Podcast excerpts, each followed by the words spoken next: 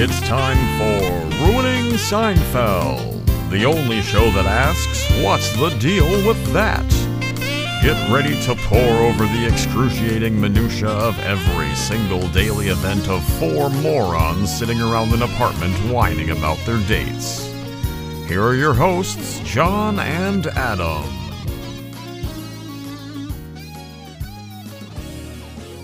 Hey everyone, and welcome to Ruining Seinfeld. My name is John. And I'm Adam.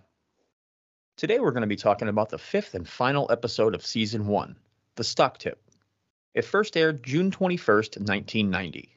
It was written by Larry David, Jerry Seinfeld, and directed by Tom Cherones. The top song on the R&B chart, "You Can't Touch This" by MC Hammer. You can't touch this. You can't touch this.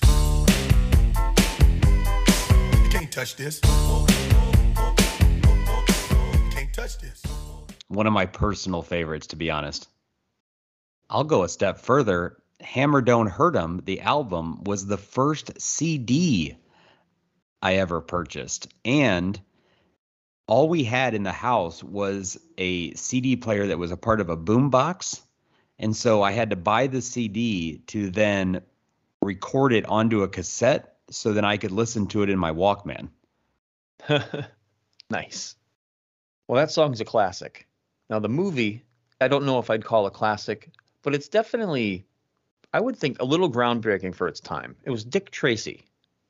Oh yeah, Dick Tracy. That Yeah. was that was a good one, but it was so weird, right? It was, you know, all of the really heavy makeup and tried to make it look like the comic book. Yeah, it was the the prosthetics were super heavy. I mean, I know they were trying to do it for that like dramatic over the top effect. I don't think it really works now if you look at it, but back then I'm sure it was fine. I never really saw the movie. So it was kind of hard for me to I don't know that I've seen it all the way through. I know I've seen a lot of clips because there's some pretty heavy hitters in that movie. We got Al Pacino, Madonna. Yep. Isn't It wasn't Beatty in that as well?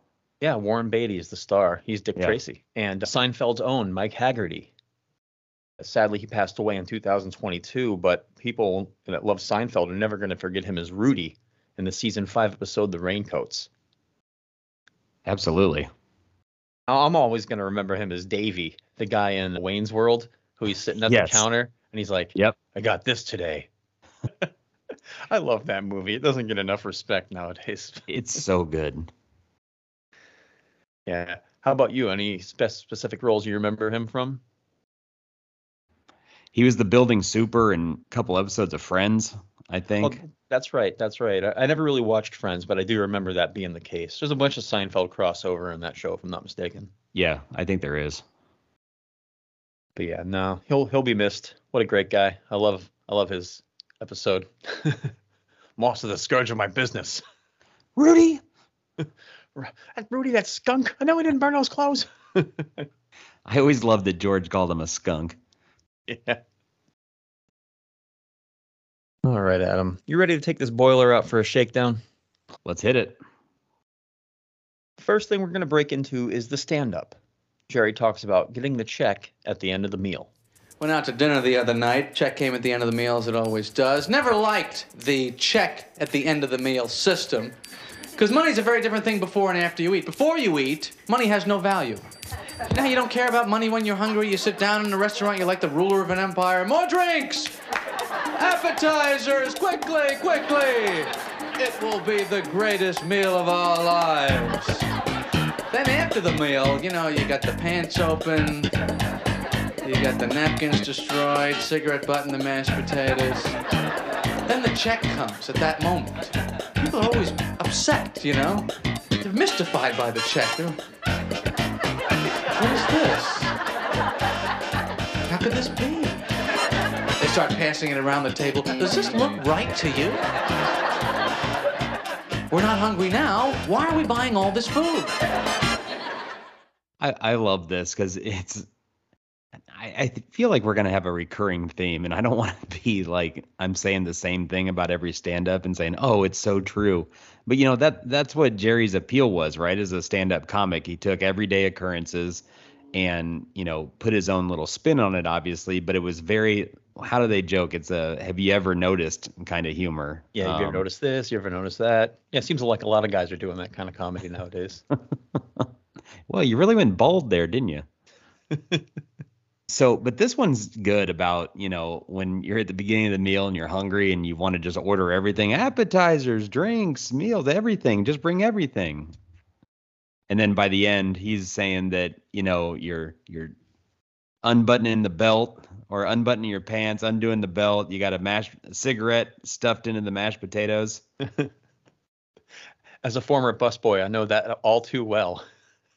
Cigarettes in the steak, half a steak sitting there. People put their cigarette out in it, so you won't eat it. Yeah. It it also made me think about remember when people actually smoke and smoked inside restaurants? Oh man, I, I was a busboy from '94 to like '96, and yeah, it was bad, man. I worked the smoking section, and it was bad. Yeah, real bad. I could barely breathe. I'm surprised I'm not dead right now. In my opinion, as far as the payment and the meal goes, I think that you should pay when you order, just like at McDonald's. McDonald's is way cheaper, you know, and they make you pay before you get your food. So why not do that in a restaurant right when you order, pay for everything, and then if mm-hmm. something's not to your satisfaction, they can take it off the bill, that kind of thing. Instead, you know, you're sitting there not feeling like you want to pay the bill afterwards, you know, and then they don't have any dine and dashes either. Well, he's wearing that amoeba tie again, it looks like. yeah, he this loves that thing. I don't know how many times he's going to wear it. And that jacket looks oversized, almost like a Talking Heads jacket again. I was just gonna say I have put a note on here. It's like he's in Talking Heads. And it's like the jacket Elaine's wearing the first time we meet her. It's like the shoulder pads are so far out. Like, Yeah, yeah, but other than that, no, I think it's a pretty good stand up. And I mean, you'll find me saying that a lot too. It's it's a pretty good stand up. I mean, pretty soon we'll get into some better ones. And later on in this, actually, I, I I'm going to bring up a theory that I have about his stand up. And I Can't I, wait to I hear wanna it. see I want to see what you what you have to say. I like when we have discussions about that kind of stuff. But well, scene one takes place in Monks. Well, I, I think Superman probably has a very good sense of humor. I never heard him say anything really funny. But it's common sense. He's got super strength, super speed. I'm sure he's got super humor. I think that, but you either you're born with a sense of humor or you're not. It's not going to change. Even if you go from the red sun of Krypton all the way to the yellow sun of the Earth. Why? Why would that one area of his mind not be affected by the yellow sun of the earth? I don't know, but he ain't funny. I know, I know. I'm sorry I'm late. No problem. Oh, I dropped a grape. What? I dropped a grape in the kitchen and it disappeared.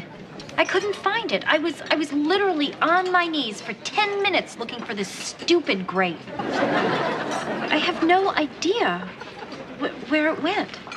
Were you crying? I mean, just a grape. You'll find it.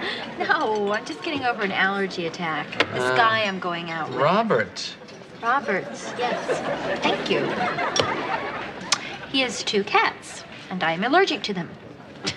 You know, I finally meet a normal man.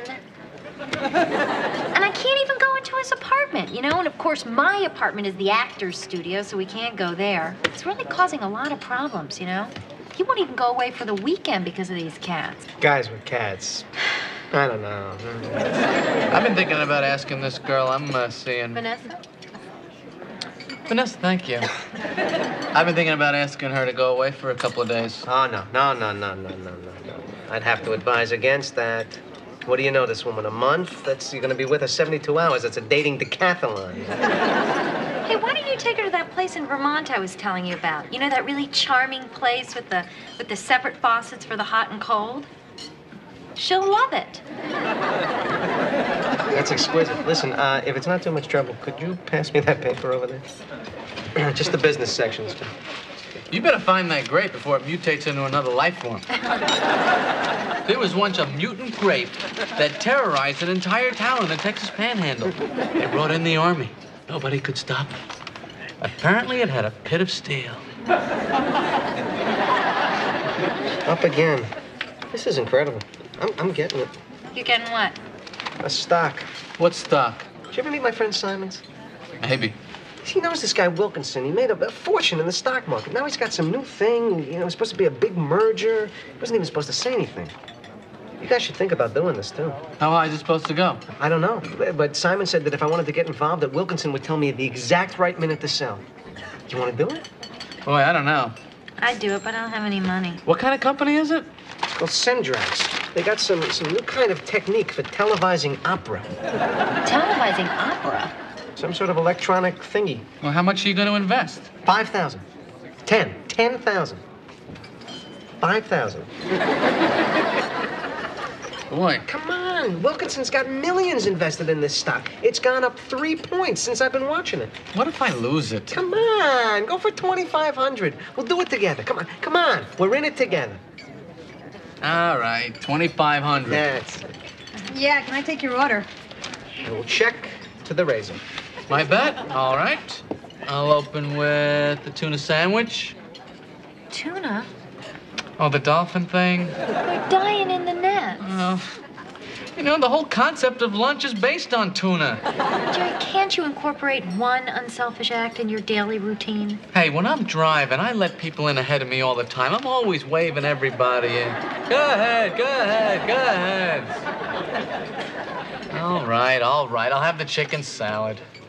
Um, and I'm gonna have an English muffin with margarine on the side and a cup of coffee. Okay, what about you? I'll have the tuna. Do you have an inventory update at all for monks this week? I don't. I'm leaving that to you, buddy. You're you're so on top of it. Well, I mean, if, if that's the case, I mean, like, it, it is good for both of us to look around just to see what the other person might miss, but I only got a couple things.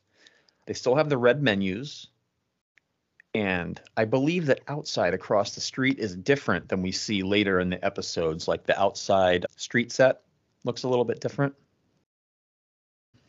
And they have table numbers on the tables.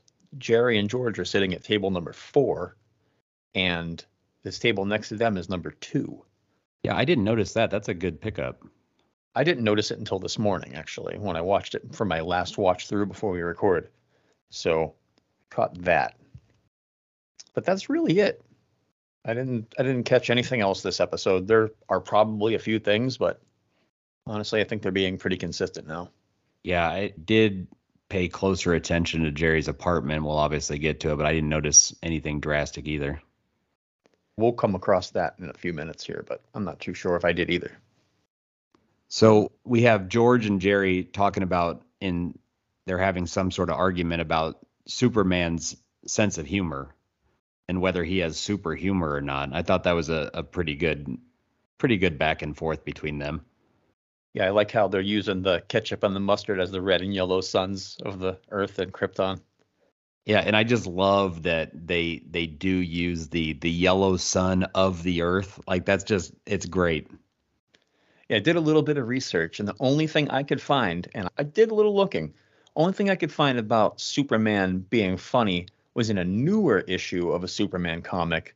Superman says, Why do you hate me so much, Lex? Is it the hair?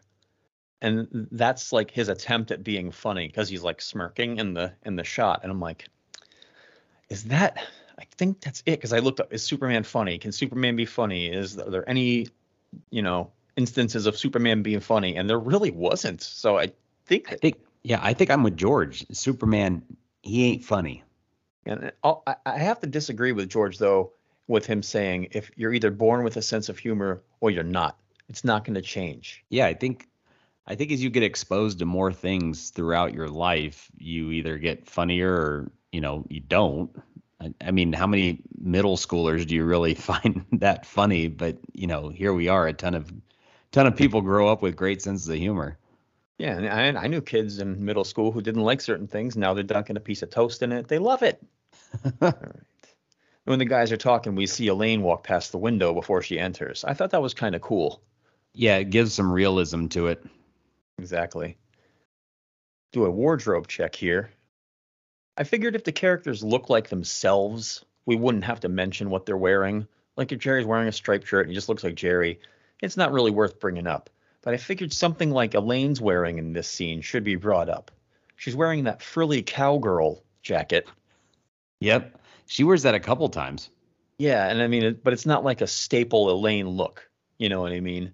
It's Right. like couple times, and it's it's just out of place, especially with the shirt she's wearing. If I'm not mistaken, it says Jackson Hole, Wyoming on it. it's a T-shirt. I don't think I've ever seen her wear a T-shirt. She's a cowgirl. And George is still wearing that jacket that looks like a members only jacket, but it's not that cool. And he's got the, the sleeves rolled up a little bit more, but he's got one of his checkered shirts underneath. So it looks more like an actual George shirt. Yeah, he loves.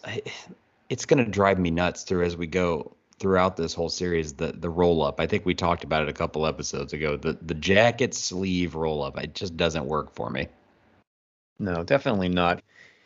His sense of style will change, but I don't know how much for the better. Elaine also rocked in when you know obviously we just talked about the the t-shirt and the the jacket with the fringe on it and she she rolled in with the the really dark sunglasses too. She's like a rock star. And notice when she takes them off, she kind of looks like she doesn't know what what to do with them and then she throws them on the, the table. It's almost like she doesn't wear sunglasses because if I had sunglasses, especially if I had a jacket on, I'd like put them in the jacket or put them in a pocket or something. I wouldn't just toss them on the menus on the table. Yeah. Elaine apologizes that she's late, but she was looking for a grape. It's just a grape. Jerry asks if she's been crying, and she explains that her boyfriend has cats and that she's allergic to them. She says she finally meets a normal guy, to which Jerry gives George a look like, What the hell? What am I, chopped liver? Yeah, exactly. And George seems to have certain feelings about guys and cats, and we never really get any clarification on what he says here. So I reached out to fellow Seinfeld fan Andrew Martella, aka I am the cat photographer on Instagram, who happens to be well versed in this subject, and he was kind enough to call into our voicemail line at 5 Seinfeld 6 and share his thoughts on the matter. Hey, what's up, guys? My name is Andrew, and I am the cat photographer online. I, I am a professional cat photographer, and I have several cats of my own. I'm petting one right now as I'm leaving this voicemail. Um, I was asked in one of the, I think it's quite early in the series, one of the episodes, Elaine is talking, I think, about a potential date and mentions that he has a cat, and George says, Men with cats, I don't know. And I was asked to, to sort of give my take on this and explain maybe what George is saying. And so what, what does he mean by this? Um, I think we can all deduce the subtext here that men with cats are maybe a little bit feminine or possibly pretentious or too in touch with their feelings. I think it's not an uncommon sentiment even today, but we have to contextualize this just a little bit. This was the 90s in New York City. I think there used to be a much greater effort to portray, you know, machismo and the whole real men don't cry thing. And if we think about George specifically, he's incredibly selfish. He's so insecure. He's just a spineless worm. And I love him, but he's a spineless worm and he shows that, you know, virtually every episode. Um, and he panders so hard to those that he finds, you know, more masculine. If I think about the Jimmy episode or Elaine's boyfriend Tony when he flips his hat backwards, um, I think a man with a dog would certainly not get this same treatment by George, and a lot of this has to to do with him being a very base reflection of society and portraying a lot of that toxic masculinity. And I contend that the single greatest thing George could have done for his emotional and his his just like general character development in his life and thus every single one of his relationships would be to adopt a cat. And this is twofold. Um, it would introduce him to the idea of giving without the expectation of reciprocation. And um, while cats can can be aloof, they're also unbelievably loving if you put in time and effort and make them feel safe. I guess I have a lot, a lot of feelings about this. I have a lot to discuss. I, I think that, you know, essentially all of his problems would have been solved to a large degree if he had adopted a cat and, um, it would really introduce him to the idea of, of delayed gratification. And I think it would, you know, hopefully revolutionize the way he approaches other beings and the world at large and love and all of his relationships, I think that it, it could have that effect. And two, it was twofold. And two, even if he still wants to be a very selfish scumbag, uh, for better or worse, having a cat does signal that you might be somewhat selfless. You might be a sensitive person or in touch with your emotions. So he'd, he'd be able to, to bag some chicks that way if he so chose. And I, I don't totally agree with, you know, that assessment that if you have a cat, you're more sensitive. But that's kind of where society places us dudes with cats. And, um, yeah, I think I think George would just be a better man if he had a cat. He would benefit so much. And a society that is keeping him from realizing his best self. So hope you're well. Sorry for the long message. All right. Take care. Bye. Thanks so much for calling in, Andrew. We really appreciate it. I think you made a lot of valid points. Yeah, I, I can't argue with anything he said. He does bring up some good points, and it's just me not being a cat guy. I don't know. I never really had a strong opinion one way or the other. I know I'm highly allergic, and I've never owned a cat, but I mean, if that's your thing, that's your thing. Yeah, I, I'm the same way. I have had cats in the past, but I, w- when it comes to cats, I just I don't know. They they seem to they like me fine when I'm at someone's house but when they're my cats, they hate me. I don't get it. But whenever I go to someone else's house, they want to be my best friend. So I'm not allergic or anything, so I'll pet them and let them sit on me. I'm cool with them. As we shift back to the conversation at the table, Jerry mentions taking Vanessa away for the weekend. Elaine says he should take her to that place in Vermont. Simultaneously, she does that trick where she rubs the spoon on her nose and gets to stay there. I love I've, it. I've never been able to do that. Like I've tried. Really? Yeah, you just breathe real hard on the spoon, you can get it to stick to your nose. Well, I've, I've got to say though, George was right about taking Vanessa away for the weekend. But if Jerry was smart, he would have taken her away for the weekend at the beginning of the relationship to get rid of her sooner. Good call. and furthermore, looking up New York City to Vermont on Google Maps, the connecting point was the New York, Massachusetts, Vermont tri point. A straight shot on the I 87 highway would be 191 miles and would take 3 hours and 23 minutes one way. Also, you could take the Taconic State Parkway, but that's still 173 miles and 3 hours and 16 minutes one way. So, depending on where the Creek Glen Inn is, it could be way further than that. Oh, it could be really further. That's what I'm saying. So, how far did he drive? I don't know. We'll have to elaborate on that a little bit later. Anything more than two or three hours, that's got to be pretty painful. So George says, if it's not too much trouble, can you pass me that newspaper over there? Just the business section. Yeah, and Elaine grabs it with like one swipe, like the business section. She just pulled it. He expects her to rummage through the paper and find him the business section. George, the financial wizard, all of the sudden. Yeah, right was rolling pennies a few days ago. I was just gonna say he was changing in his jug of change.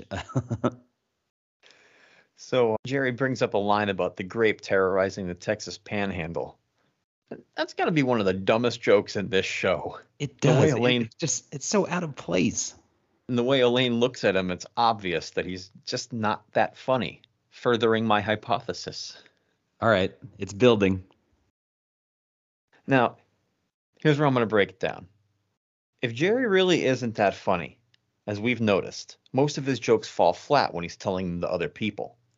Could it be that all of his stand up that we see maybe in his dreams?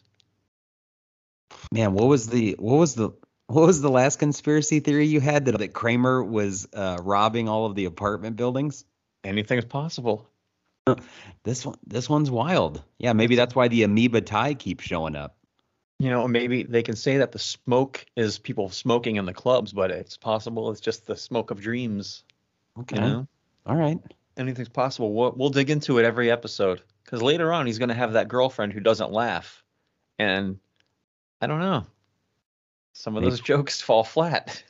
Some people like mediocrity. Remember, so That's right. I don't want to disparage anybody, but some people like Jeff Dunham. You know, what I mean? Oh, that's a. Should we have a whole episode on that? looked at me the same way my father looked at me when I said I wanted to be a ventriloquist. I think I just Oh. broke into a cold sweat. well, we've got unseen characters to mention in this scene. We've got Robert, Elaine's boyfriend. We've got George's friend Simons. And he, well, he has a friend named Wilkinson. George sure has a lot of friends. How come we never see any of these people? That's what they're wondering about you. So George has $10,000 saved up that he can part with. This dude was rolling his pennies, like I just mentioned. Yeah, I don't buy that one bit. He is not sitting on a mountain of cash as a was he a real estate broker? That's what I'm saying. He he blew the McConnell deal. Like, what else is this guy screwed up? You know what I mean? and George brings up this company, Sendrax, has a new system for televising opera. Jerry doesn't even like the opera, so why would he think that investing a stock purely based on opera would be profitable? Televising opera. I can't think of a worse thing. Like I've I've never seen an opera. I don't understand the allure personally. I know that there's talent behind it and these people train very hard and work very hard and I can understand where why people like it, but it's not not in my wheelhouse. Yeah, I don't think anybody's really watching it on TV, are they?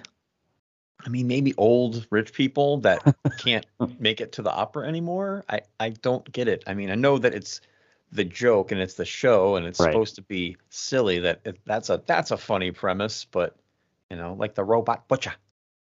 The the server comes up and she says, "So what what what can I get for you?" Jerry says he wants tuna fish. And Elaine says, "Tuna, really? Oh, the uh, dolphin thing? They ain't in the nets."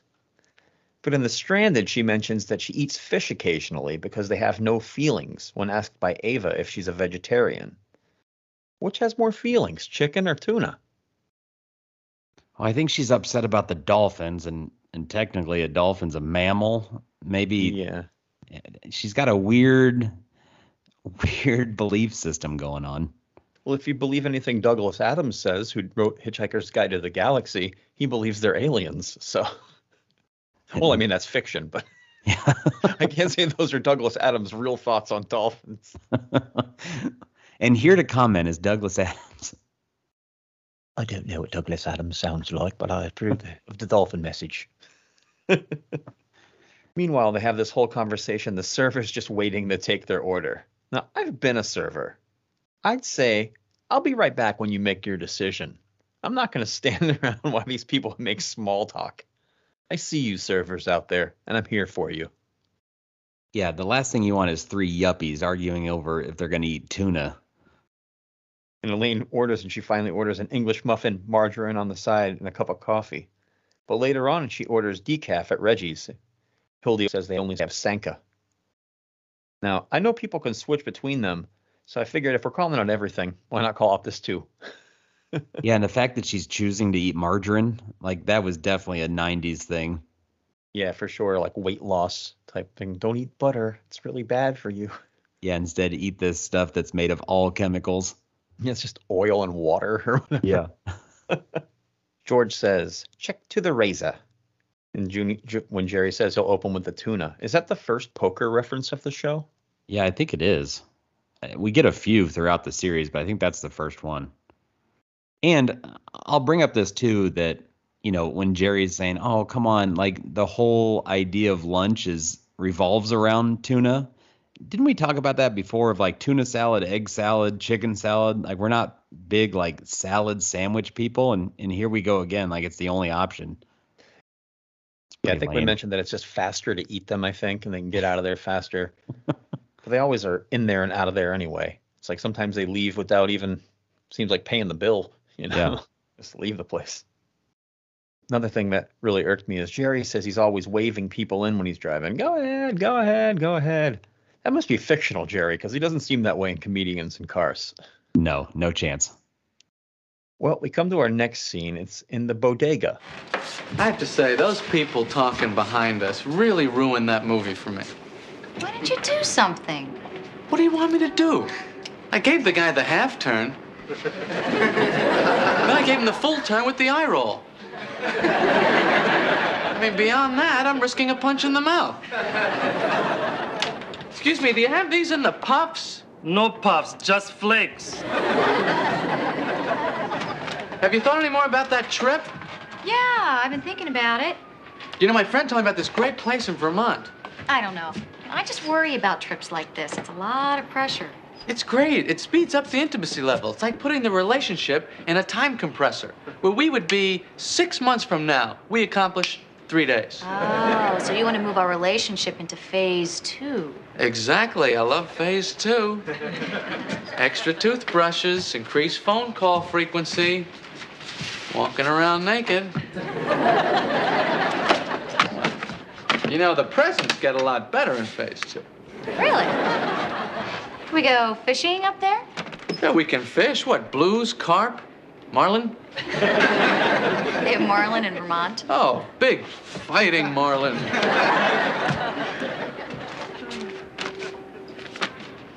Jerry, the stock is the same as when you checked it earlier. There are no changes after the market closes. The stock is still down. I know, but this is a different paper. I thought maybe they have uh, different sources. I like the set design of this little bodega. It feels like a real store.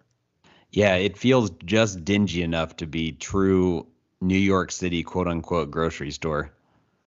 Yeah, I go to Boston every once in a while when I go to see a concert or something like that, and I've been into some pretty shady little bodegas just to get like a Arizona iced tea really quick, and yeah, it, it definitely fits the schematic.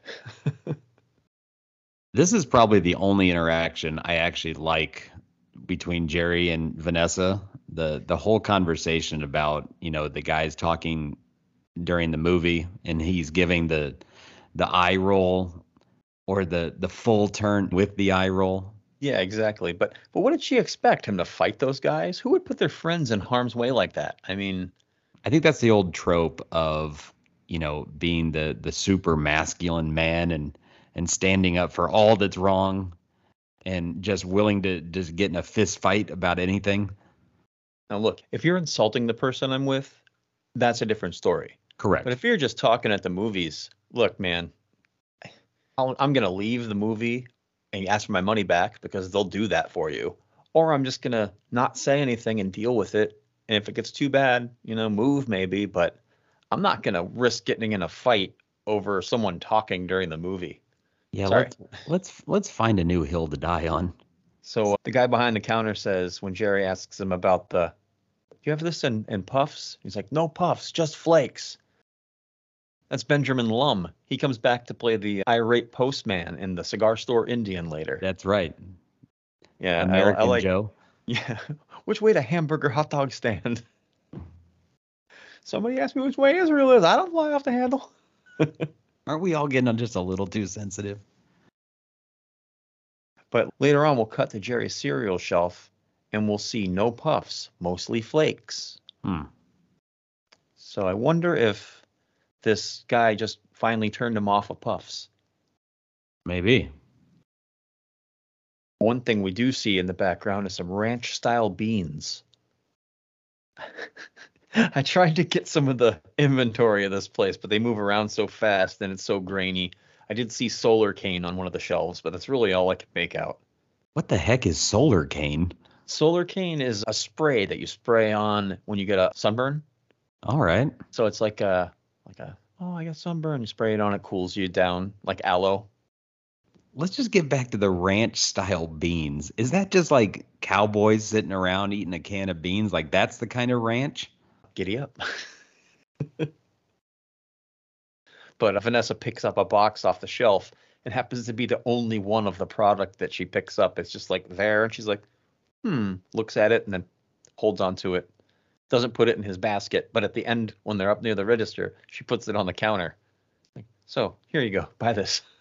you know? Yeah, and there's this tiny, like dinky little like salad bar that is I, I took a note. It's it's four ninety five for the salad bar, and there could only be like four options on that thing, but six fifty with a drink. Man, the drink is that much more.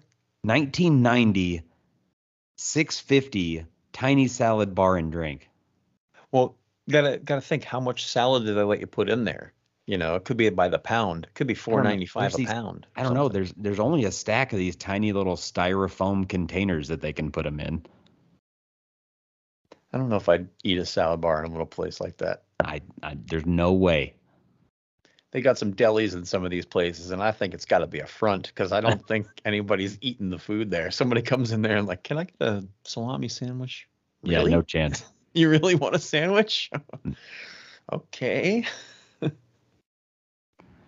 There's some great sound design though in this scene because you can hear the sirens outside and like the traffic from outside. So I think that like adds to the New York aesthetic. Yeah, it little bit. definitely does. Makes it feel like a little more real. Because later later on we're we're gonna get so abstract and wacky that they don't even put, pay attention to any of that stuff anymore. No, absolutely not. But I'm fine with that. I also like that inside the bodega, and maybe we should have spent some more time just like inventorying everything, but it's like you have this white and black checkered floor, which is kind of cool for that. But then, like up by the register, there are barrels, like old apple bushel barrels. There's really Yeah. nothing in there. It's just to set your stuff on. Like, it just seems so out of place. Yeah, I, I noticed that too. I'm like, what? And, and, the, and again with the talking and like just standing there talking while the ladies at the register like, what is up with these people? They're just hanging out here talking while I'm trying to like do my job and ring them up. I mean, it's not like there's a line there or anything, but still, it's like just do your business and move on. Yeah, quit talking online. yeah. talking about the trip to Vermont to to move the relationship into phase two. You know, Oh. phase two, walking around naked. Yeah, we find later on though that Jerry's like surprised with the walking around naked. He's never really Yeah. had walking around naked before. What was her Yeah, name? he- Melissa. Yeah, he didn't like he didn't like that. One of my favorite lines of this whole episode though is when he's saying what can you do up in Vermont and he said fishing. He goes, "Oh, you can fish. What do you fish for? Blues, carp, marlin." And just Jerry marlin. pantomiming like reeling in some giant marlin is it, it- for some reason it always it really made me laugh. I like his physical stuff when he gets a little physical. You know, they they, they tend to say, "Oh, he's not an actor. He can't act." I think he does a fine job. I think he's fine. I mean, yeah, he- there are some parts where he breaks, you know, in some episodes, but honestly, he's really not as bad as he could be. You know, it's like some of these like comedians, like what, what, what does Rita Kirsten say? Ah, these comedians, they can't act. You know, so it's true. Some of them can't act, but some of them do all right. Yeah, and I always took it, you know, every time he kind of breaks or cracks, I always took that as him being a stand-up comedian and always he's around these goofy people and he's just that's that's your normal reaction, right? Like that's that's exactly how you would react if your buddies say something stupid or do something dumb or or saying something completely crazy, you, you're gonna crack a, a smile. So I, I never took that as, oh man, this this Seinfeld Seinfeld can't act. Yeah, no, I totally agree. No, in, in that episode, The Soup, where George wants to go back in, he's like, gonna make me go back in. He's like, get in there, soldier. And he's cracking up because how many takes could they take? You know, they can only take so many takes, but he's cracking up at the end of that. But that's Yeah, and I think we- point to laugh, you know? Yeah, and I think we can all relate that there's some times where we know we're saying something ridiculous or goofy and we crack ourselves up. So that's I, have never taken taken an issue with that. I try to make that a daily occurrence. Well, the next scene we're in Jerry's apartment.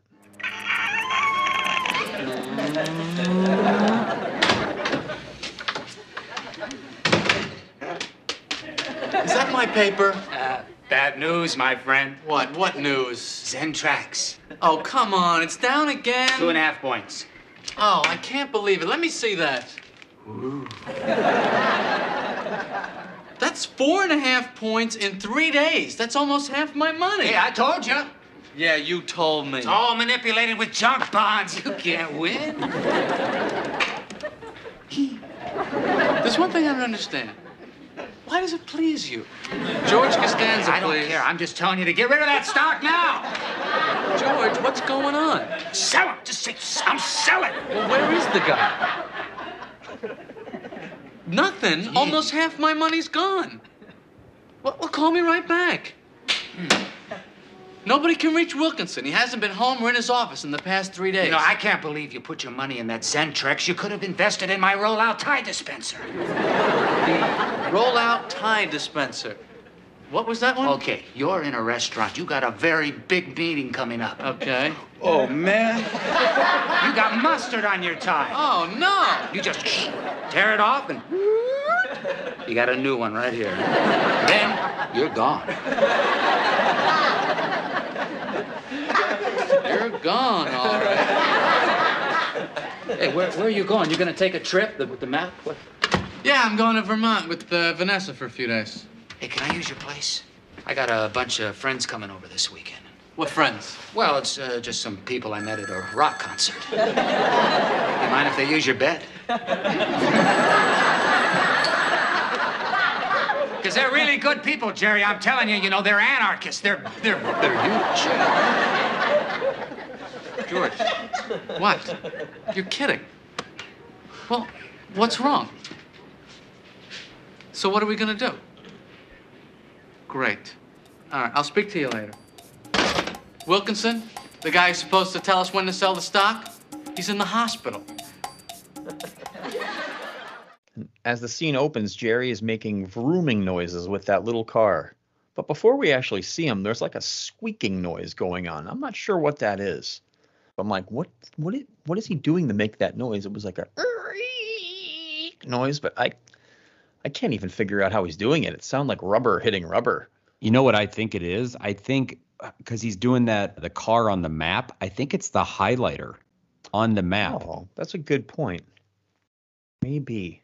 You know, like when you press really hard on a Yeah, highlighter across like stiff paper, it squeaks. I think that's it because he's mapping out his route. You just blew my mind. That's what I'm here for, buddy. Honestly, I didn't I didn't pick up on that. I should have. Jerry is wearing a button-up long-sleeve dress shirt and what looks to be like stonewashed jeans. Kramer's wearing a shirt more like the shirts we'll see him in later. This one has alternating distress and embossed squares all over it. He's wearing a necklace that, if memory serves correctly, has a little piece of amber on it. Supposedly, he wears this in every single episode. I'm not going to point out when he wears it, but I will point out if I don't see it. Because from what I've noticed, I have seen it in every single episode. It's just like a really thin little necklace, but it has like a little thing in the middle of it, which is supposedly amber. But he said he wore it every single episode of the show. That's crazy because I don't think I've ever like realized that it was the same. I always knew he had a necklace on, but I never put two and two together. Well, we get an unseen character, the receptionist at George's office. Jerry calls up and he's like, Is George Costanza there, please? Okay, just have him call me back. Kramer's all upset about the Sendrax thing. He says, You could have in, could have invested in my rollout tie dispenser. Which one is that? Say you're at a meeting and you get some mustard on your tie. Oh no. You just pull it out, you're gone. You're gone all right. The the fact that Kramer walked in and he was so happy that Sendrax was down, and it's a recurring theme throughout the episode, right? Like we've all had those buddies that just revel in everybody else's misery. It, it's so good, but he's just got that that that wry smile throughout the whole episode. Every time he points to the paper. The whole thing is that Jerry never believes in his ideas and didn't want to invest and hasn't invested in anything or even thought any of his ideas are good. So therefore, when he is investing in something and it's going down, I told you so. Should have Yeah. invested in my thing. We should we should keep a recurring list. So we know he's not on board with the make your own pie. He's obviously passed on the rollout Tide dispenser. So we'll we'll keep making sure that we inventory that. There are a couple ideas that he has that Jerry thinks are good ideas. So we get into an inventory update here. The stereo is back. The computer is back. For all we know, the TV is back too. I didn't see it. But does this mean the cops got the stuff back or Kramer got the stuff back? Because remember, we talked about this. Now, the speakers are different. They're not the same speakers, but there is a speaker by the door where that credenza used to be. Yep. That credenza's gone and it's a speaker. And the little Porsche is back too. So how how did they get the little Porsche back? I think So- Jerry replaced everything. You, you think so? Because I mean, on the money he's making, I don't know how you'd replace a Macintosh computer, all the stereo equipment to get the exact same stereo equipment back, you know, and that same exact Porsche. That's probably a Porsche he had for like years. That little toy. Maybe the last episode should have ended with after Kramer confronted the Englishman, they show the Englishman being walked out of the building in cuffs. Or you see Kramer walking back and putting everything back in Jerry's apartment. Like I thought he'd get away with this. That's right. In other news, there's a Prince tennis racket on one of the speakers. He has a set of blue dishes in the right hand cabinet. And I think I mentioned before the Three Stooges calendar on the wall. Kramer asks Jerry if he can use his place while he's away in Vermont. He wants to let some people he met at a rock concert use his bed. And they're anarchists. They're huge. I don't Speaking even know of- what that means. They want anarchy. They're huge. but what else is huge is Kramer would never ask permission. He'd just do it. You know? Yeah, And he's away got for the four keys. days. yeah, and he's away for four days. It's not like you know, just clean up or not. Must you got robbed again. I don't know. Could you imagine saying yes and letting some random people sleep in your bed? He doesn't even want Newman using the bathroom. No, I'd have to I'd have to burn the bed. Yeah, you don't know where these people are. The bed bugs bite in New York. I'll tell you. we also get that reference to Jerry's bed, meaning he must have a bedroom now, unless Kramer means that sofa bed, which I'm not sure this couch is a sofa bed. Yeah, it's got to be referencing that futon like couch as his bed, which still doesn't make any sense. So I don't know. Yeah, I'm not sure either. I mean, it's one of those things we're going to have to keep checking back on. Eventually, we'll get to a bedroom, so you know he can't stay bedroomless forever. Well, scene four, we're at the dry cleaners. So you don't know what's wrong with him? All Simons was able to find out is that he's in the hospital. Okay, fine. Has Simon's been in touch with him? Of course he's been in touch with him. He left two messages. He just hasn't heard back yet. That's Well, this is it. I'm selling. just give it a little more time. I never should have gotten involved with this. I'm a nervous wreck. I'm not cut out for investing. All right, all right, that's it. I'm, I'm gonna go down there. Where? Uh, to the hospital. the hospital? I'm gonna find out what's going on, all right?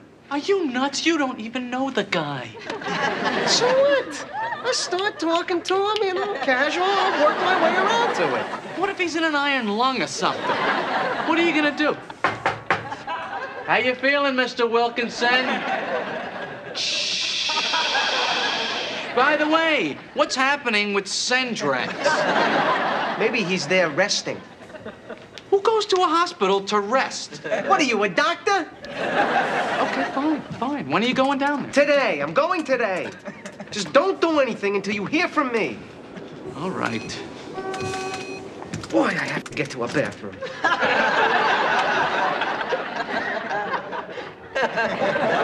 I help you? Yeah, I picked up this shirt here yesterday. It's completely shrunk. There's absolutely no way I can wear it. When did you bring it in? What's the difference? Look at it. Do you see the size of this shirt? You got a receipt? I, I can't find the receipt. You should get the receipt. Look, forget about the receipt, all right? Even if I had the receipt, look at it. It's a hand puppet. what am I gonna do with this?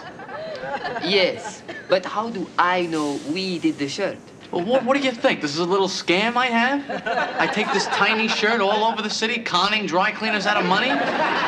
In fact, forget the money. I don't even want the money. I just once would like to hear a dry cleaner admit that something was their fault. That's what I want.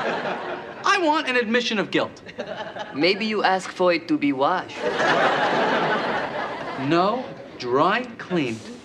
Let me explain to you something, okay?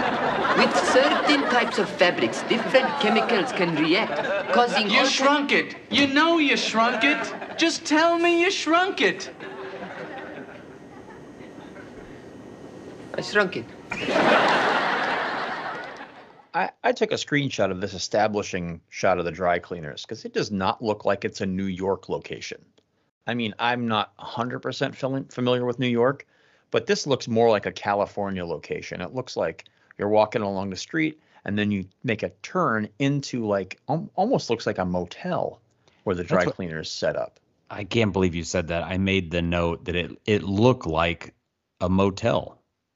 Yeah, it's really weird. Like almost where you drive in and then there's the building for the motel, but the front looks like an office for a motel building. Yeah. Yeah, I said it Really looks weird. like it has like a carport built on the the side of it, and it it just looks like a midwestern suburban area. Yeah, I don't know. Interesting. Well, Jerry says he's a nervous wreck. He's not cut out for investing. I guess he's not even Steven yet. No. And and how much did he give? Twenty five hundred bucks. Yeah, I think so. Twenty five hundred. I looked it up. That's about like six grand in today's money. Yeah, that's that's insanity. So yeah, he's he's sweating a little bit.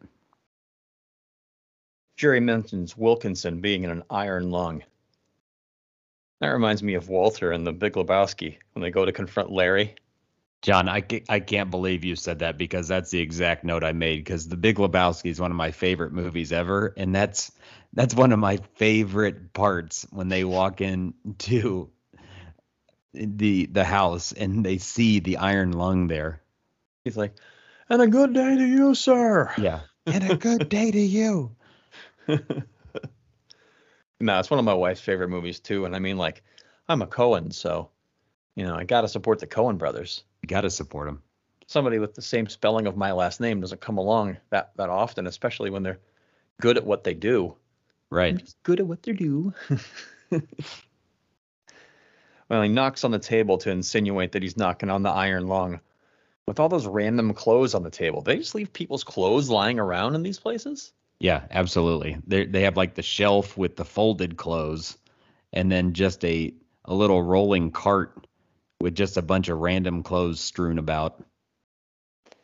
Yeah, it just struck me as very odd that there'd just be people's garments laying on a table that like he could easily just say, "Oh, I guess this is mine now," and walk out with it. Agreed. George says, "Boy, I gotta get to a bathroom," and he turns around and he's like staring right in this lady's face. That is every day of my life. I am constantly doing things that like saying stupid stuff, and people look at me like, "What the hell is wrong with that guy?" It almost reminded me of, you know, them at the D laundromat talking about you can't over dye. Yeah, they get the weird looks from the ladies. George's outfit is actually kind of normal in this scene. It's a sweater with a collared shirt underneath of it. I think it's the most normal he's looked in the show Yeah. so far. Yeah, so far. Jerry also somewhat normal. The jacket looks a little bit similar to the buy the one that he buys in the jacket episode though. So I wonder what happened to this jacket. Like it looks very similar. Did he lose it? And because he only had that leather jacket in the jacket episode. He is rocking a turtleneck again. And also, wasn't that leather jacket stolen in the robbery episode? So that means he either got that leather jacket back Oh my gosh, you're right. you know, or it's, you know, He just gone and replaced had to buy everything. another one. Yeah. And I really like the dry cleaner's sweater. The sweater the dry cleaner's wearing. I like the color of it. You know, it looks nice. Looks like Mr. Rogers style sweater. Bright blue cardigan. Yeah. Yeah, it's nice. I, I have a a nice blue cardigan style zip up sweater like I got from Old Navy a few years ago. It's got the patches on the sleeves. Sure. So every once in a while I'll put that on, comb my hair all nice, uh, look like an, a, a respectable gentleman. It's nice. Feel like a professor. Yeah. So Jerry brings the shirt up to the the dry cleaner and says, "I brought this shirt in, and you shrunk it." Yeah, I don't. How did Jerry?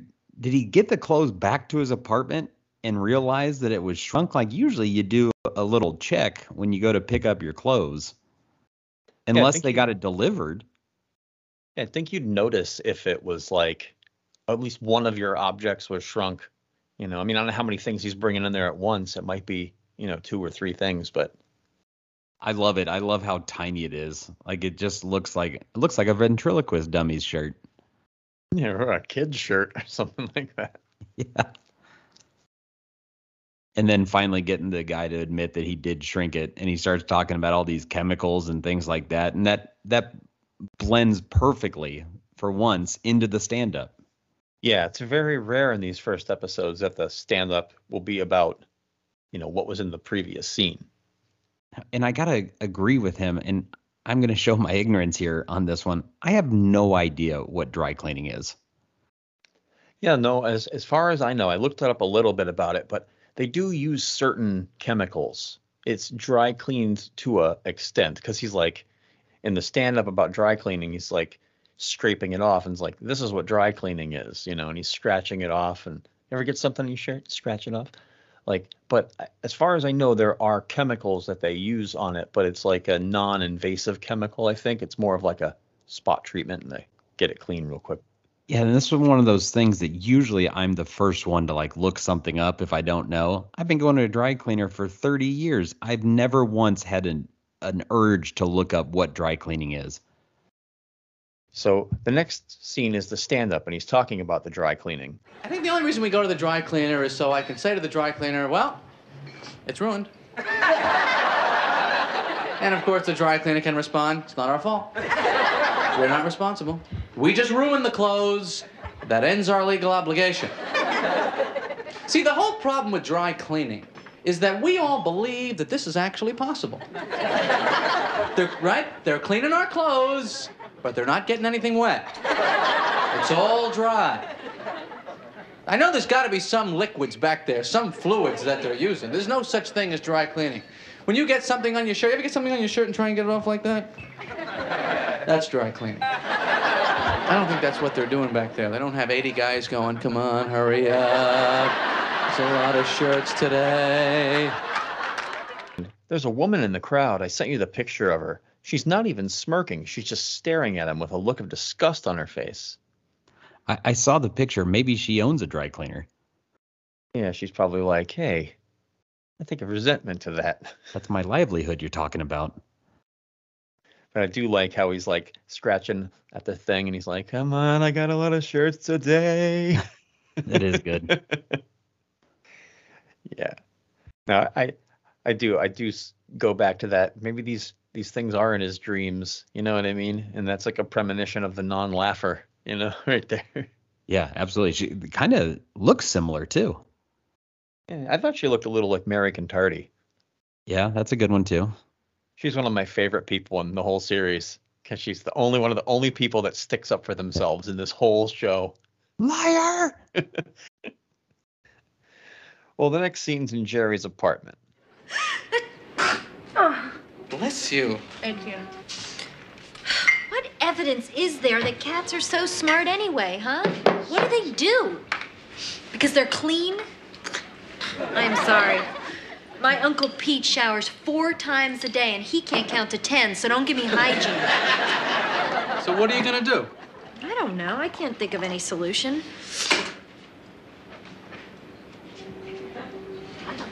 Unless, of course, they should meet with some unfortunate accident. What do you think a hitman would charge to rub out a couple of cats? Well, it couldn't be too expensive.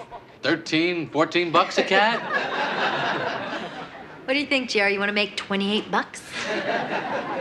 I'm no cat killer. How about we go over there right now and we shave them? I'd really like to go, Elaine, but George is coming back from the hospital. I gotta wait for him. But otherwise, I would definitely go. He actually went to the hospital? Yeah. Oh, Man, he's nuts. Yeah, he's nuts. You want to bump off a couple of cats.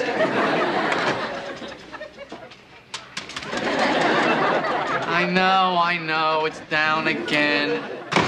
How much you down altogether? I don't know, fifteen hundred dollars. Wow. You don't have to say wow. I know it's wow. And there's that smile again. Well, what is that?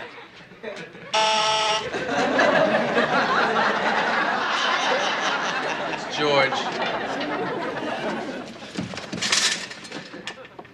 Oh, oh, look at this one by the bus stop. Jerry, come here. Take a look at this. I really don't need to look.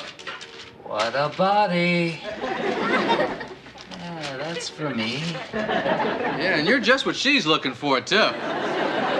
Stranger leering through a pair of binoculars 10 floors up. I'm gonna go down there and try and talk to her, huh?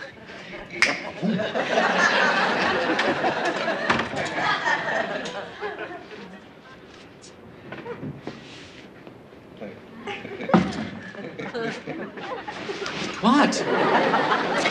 What, did you go down there? Did he tell you what's gonna happen? How long were you there?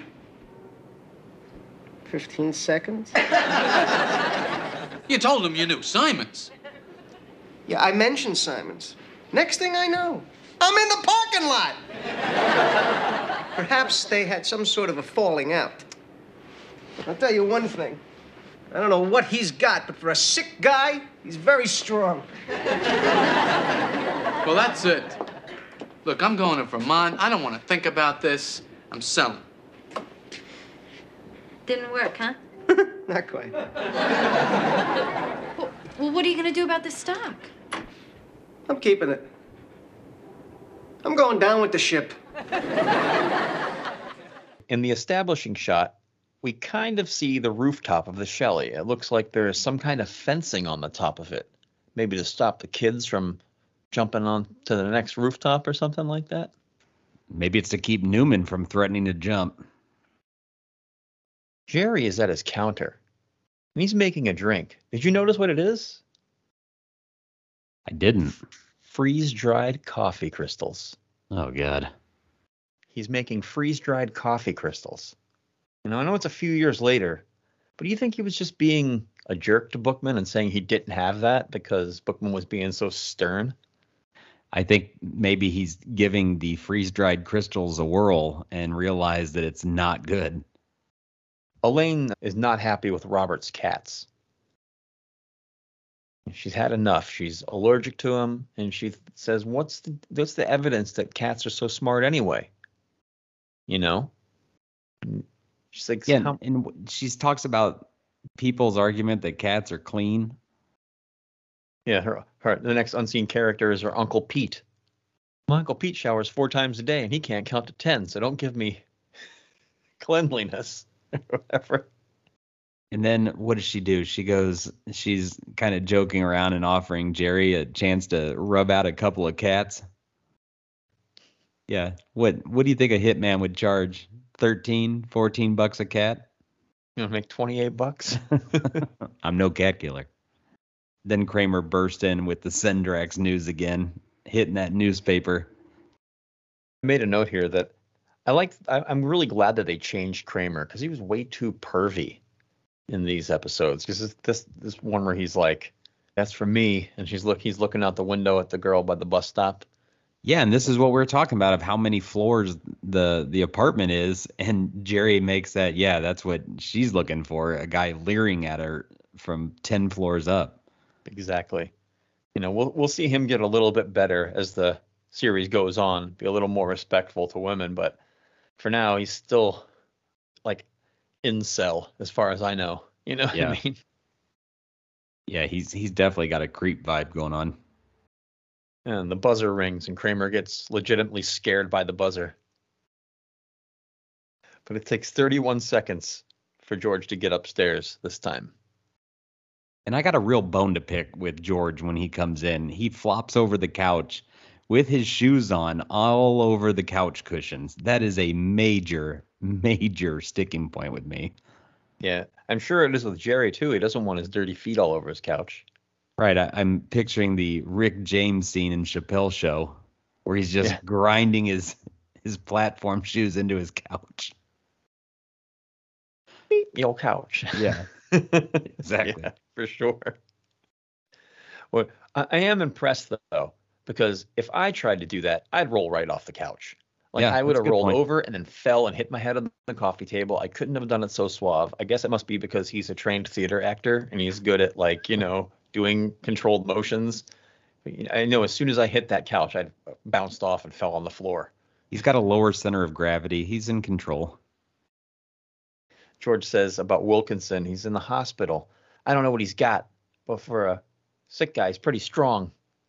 I just picture him getting tossed right out of the hospital room. Yeah, and, and and we know what he's got. He's getting a nose job. So why is he in the hospital? You know, couldn't have George found out that he was getting a nose job at that point? Because, you know, I think he would have noticed if something was going on. And also, when you get a nose job, how many days beforehand are you in the hospital for? I, I got to think that you're not in there before, and uh, it's got to be outpatient. Mm, you know, I've I've never been in that situation, but yeah, that's what I was gonna say too. In and out, like real fast. It seems like Right. in in the nose job episode. So Maybe recovery in the 90s was a lot worse than it is now. I guess so. The next scene, we're at the bed and breakfast in Vermont, the Creek Glen Inn.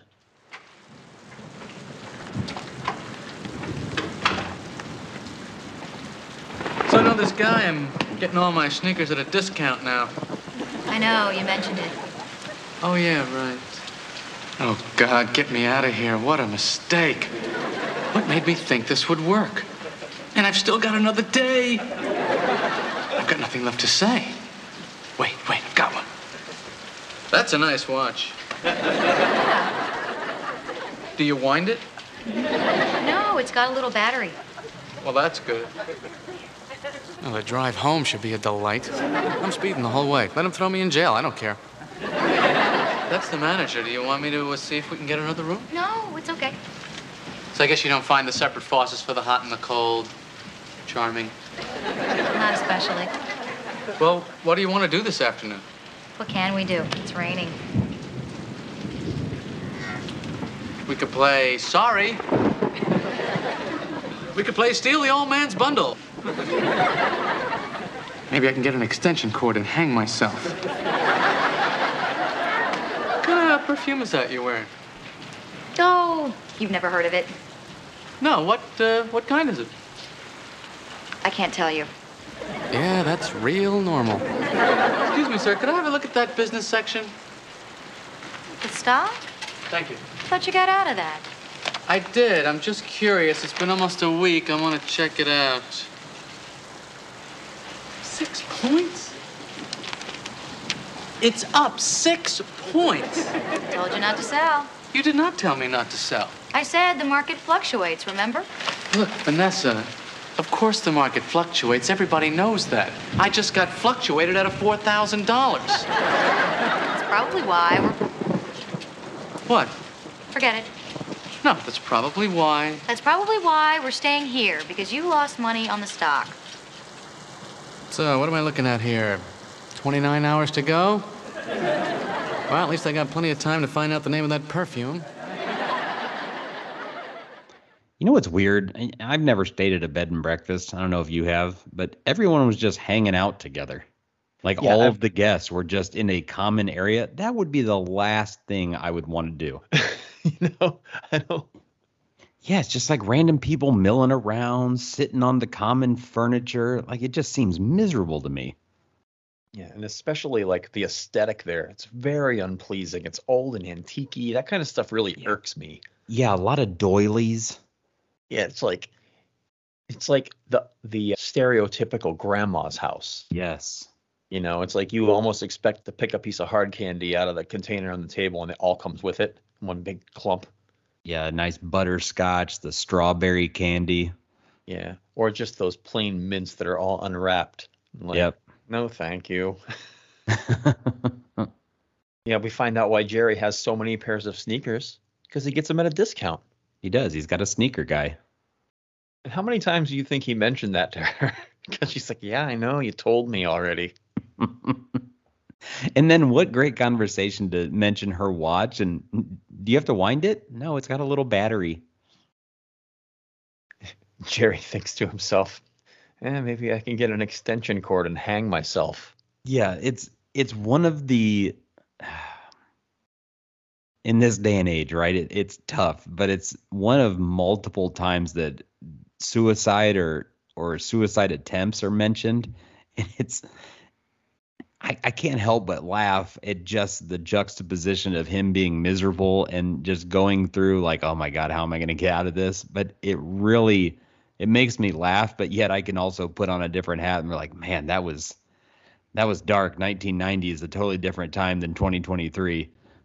This is true. It's definitely a trigger warning for a lot of people. Like um, I've I've had people in my life that you know have taken their lives, and it's nothing that I like to laugh at. But at the same time, you have to kind of put things aside sometimes and see the humor in things, or else what are you going to live the worst existence ever? I always equate that line, the extension cord line, when you know they they kind of make light of it when when George finds out his parents are getting divorced from Donna Chang, and he opens the oven and sticks his head in, like that's just one of those like it always makes me chuckle, but I'm like, man, you couldn't get away with that these days. Jerry asks, "Oh, uh, what kind of perfume is that?" She's like, "I can't tell you." Yeah, Like, like is she Jake Jarmel's sister? yeah, absolutely. Did she get the perfume from Malaysia? Exactly. You know, and I don't know if I've mentioned this before, but I'm really not a fan of Vanessa. Oh, really?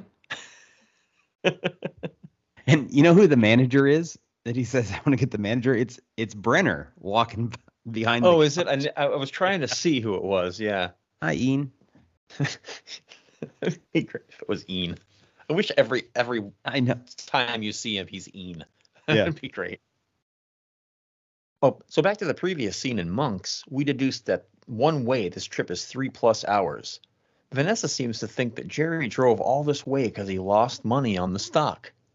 Now, I know gas was cheaper back then, but still, like, is it cheaper really to drive four hours, maybe more, one way to Yeah, get a bed and breakfast? She's obviously not thrilled at the quality of this bed and breakfast, but like TripAdvisor didn't exist. You're going on word of mouth from friends, and didn't he hear about this place from Elaine? Yeah, the, I, I wrote down here the the reason they're actually staying there is because Elaine recommended it. And also, when did Elaine go there with a boyfriend? Had to. I mean, I mean, they were just talking now about dating, and she's been this far away with from home with a guy. I, I mean, I'm not casting any aspersions on her. She may have went in her youth with her family when they're, you know, they're very rich. Sure. But at the same time, I mean, like, how long have her and Jerry been broken up? Because I know her and Jerry were together for a little while before this, so it would either. And she moved to New York from Maryland, what in '86, I think she said. 6, 87, 88, 89, 90, 91. Eh, six years. but yeah, so I, I have that, I have that written down. Yeah, it was Elaine's fault that they went there. All he would have had to say was like, "Yeah, I'm really sorry. Elaine recommended this place. I thought it would be better, but instead he just like lets it stew and marinate and turn to a big pot of Yeah, what a what a terrible comment.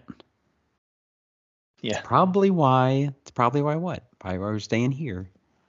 Like You you, think they just on the drove all the way to Vermont and he was like, "Oh man, I can't spring for the the real true bed and breakfast." Yeah, right. After the bed and breakfast scene, we get back to monks.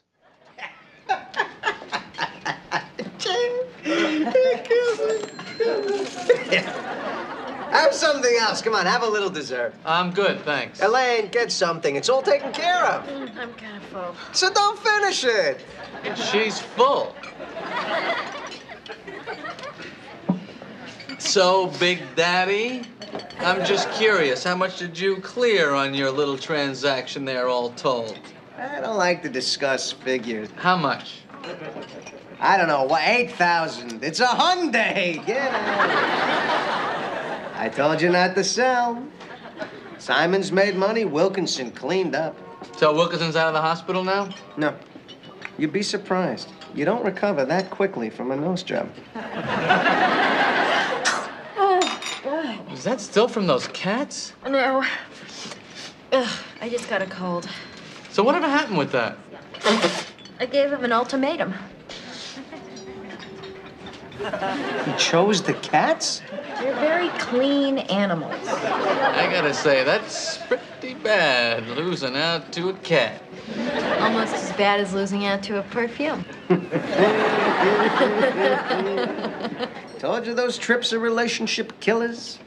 Too bad you can't get your buddy Superman to fly around the earth at super speed and reverse time. Get all the money back, could have avoided the whole trip to Vermont. Superman can go back in time? We went over that.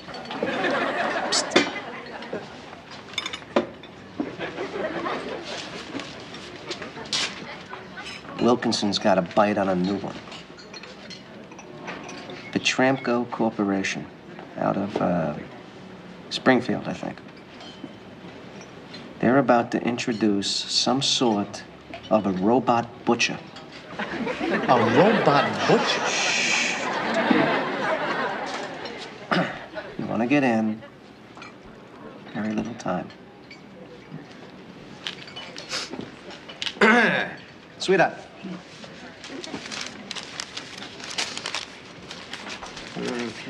No, no, no, no, no, no. That ought to cover it. just a second. Just uh, let me peek.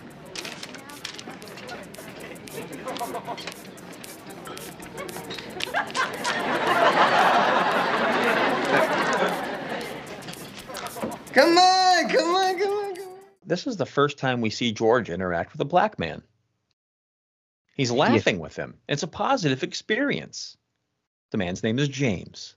James, he's- eh. He's not the exterminator. No. George is also smoking a cigar inside of Monk's to celebrate his luck. However, later, when he's gifted Cuban cigars from Susan's father, he, claims they made him sick. And also, he claims that smoking made him sick in the invitations as well. So, Yeah. And I I love this scene. I've always referred to this as well, it's Jerry going, All right, Big Daddy. How much did you clear? So I've always been like, Oh, Big Daddy George. eight Eight thousand. grand. It's a Hyundai. Tell you, eight thousand dollars could buy a Hyundai back then. Right? Now, we find out here that Wilkinson had a nose job. Granted, the nose job episode takes place well after this episode, but this guy took over a week to heal. But in the nose job, it seems Audrey took only a few days to get the first nose job, healed, and then got a second nose job and healed again. Like, because if you think about it, think just think about the fact of it maybe being a month that Audrey had to heal and all that. So there's no no interaction with George at all in a month or so. And Right. Kramer, You would, you would think you she'd know. be all bruised and you know, usually I've seen like when people get nose jobs, it's you know, you have to break the nose and that that usually causes like black eyes. yeah, like uh, what do they call that? A contusion or something like that Yeah. under the because I I've got hit in the face before, like with a baseball, and like you get like the black eye underneath from getting hit Yeah. in your head.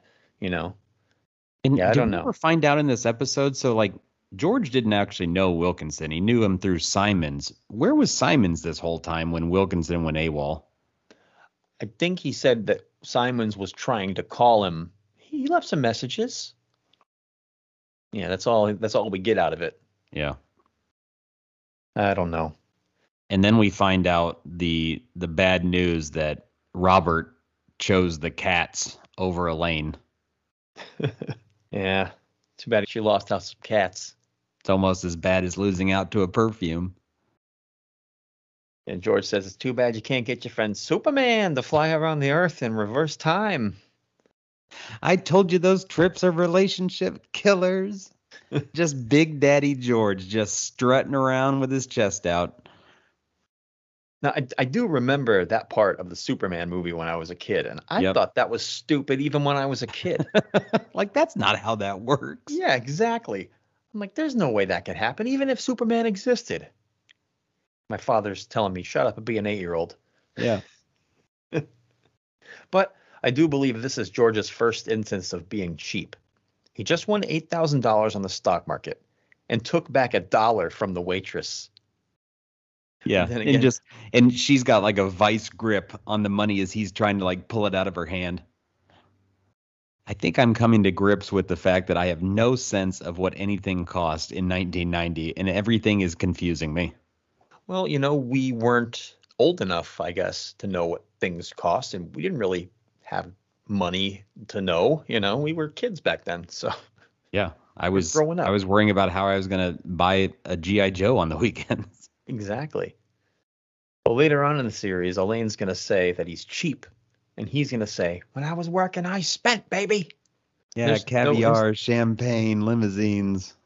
the the only reference to that in this episode is like, "Get more food, get more food," you know. eat, eat. Hmm, I'm full. That's like the only evidence that he did it. But at the same time, he took a dollar back from that lady. Right. And then we learn that George has a new tip. Tramco. So we got Sendrax with the televised opera, and now we got Tramco out of Springfield, Yeah, they got some kind of robot butcher. which is just equally confusing as the televised opera. But now, as you said a couple episodes ago, or a couple of our episodes ago, that they have robot butchers. Yeah, they make a really bad omelet. yeah, they're just chopping things really fast and just throwing it all together. Yeah, and, and I, I- I, mean, I'm I'm down. You know, I do a lot of cooking, and if I could have me a robot butcher in the house, uh, chopping up the, especially all the vegetables, we eat a lot of vegetables here. You know, chop them up, cook them up, robot And- butcher. Until they have AI integrated with the robot butcher, and then you have to worry about your life. And I have to worry about them taking over my Seinfeld page. That's the only thing I use AI for is to create those weird Seinfeld pictures. Yeah, they're gonna start creating themselves, and then they're gonna just write you right out of the picture. You know, put me out of business, not making any money in the first place. That's right. Well, the last scene of the episode is a stand-up. It's about investing. I'm not an investor. People always tell me you should have your money working for you. I decided I'll do the work. I'm gonna let the money relax. You know what I mean? Because you send your money out there working for you. A lot of times it gets fired. You go back there. What happened? I had my money. It was here. It was working for me. Yeah, I remember your money. Showing up late, taking time off. We had to let him go.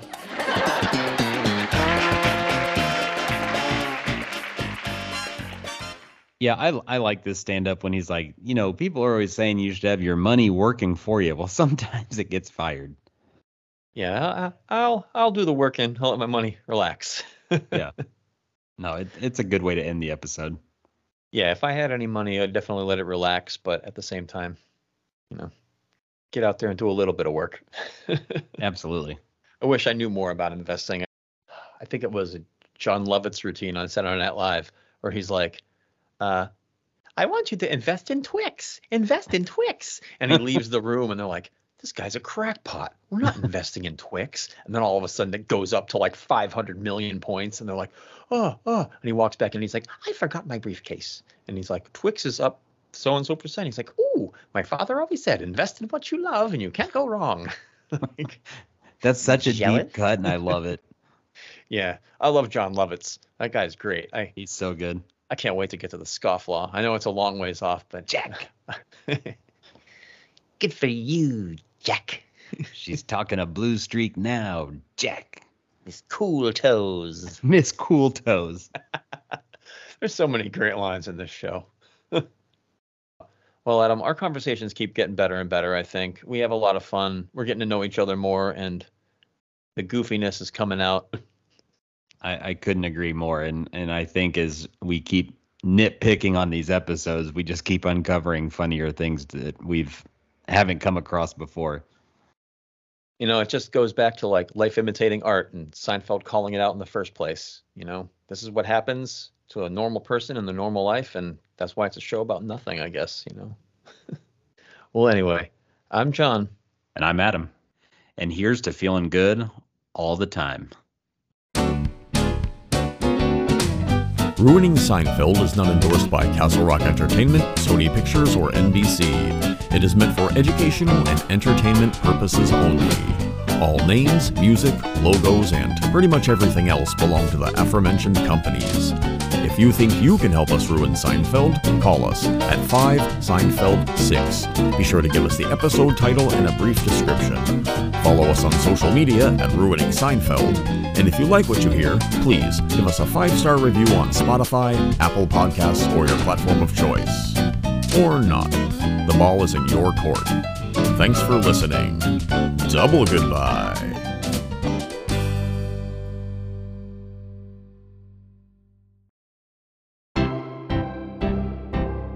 Pure guano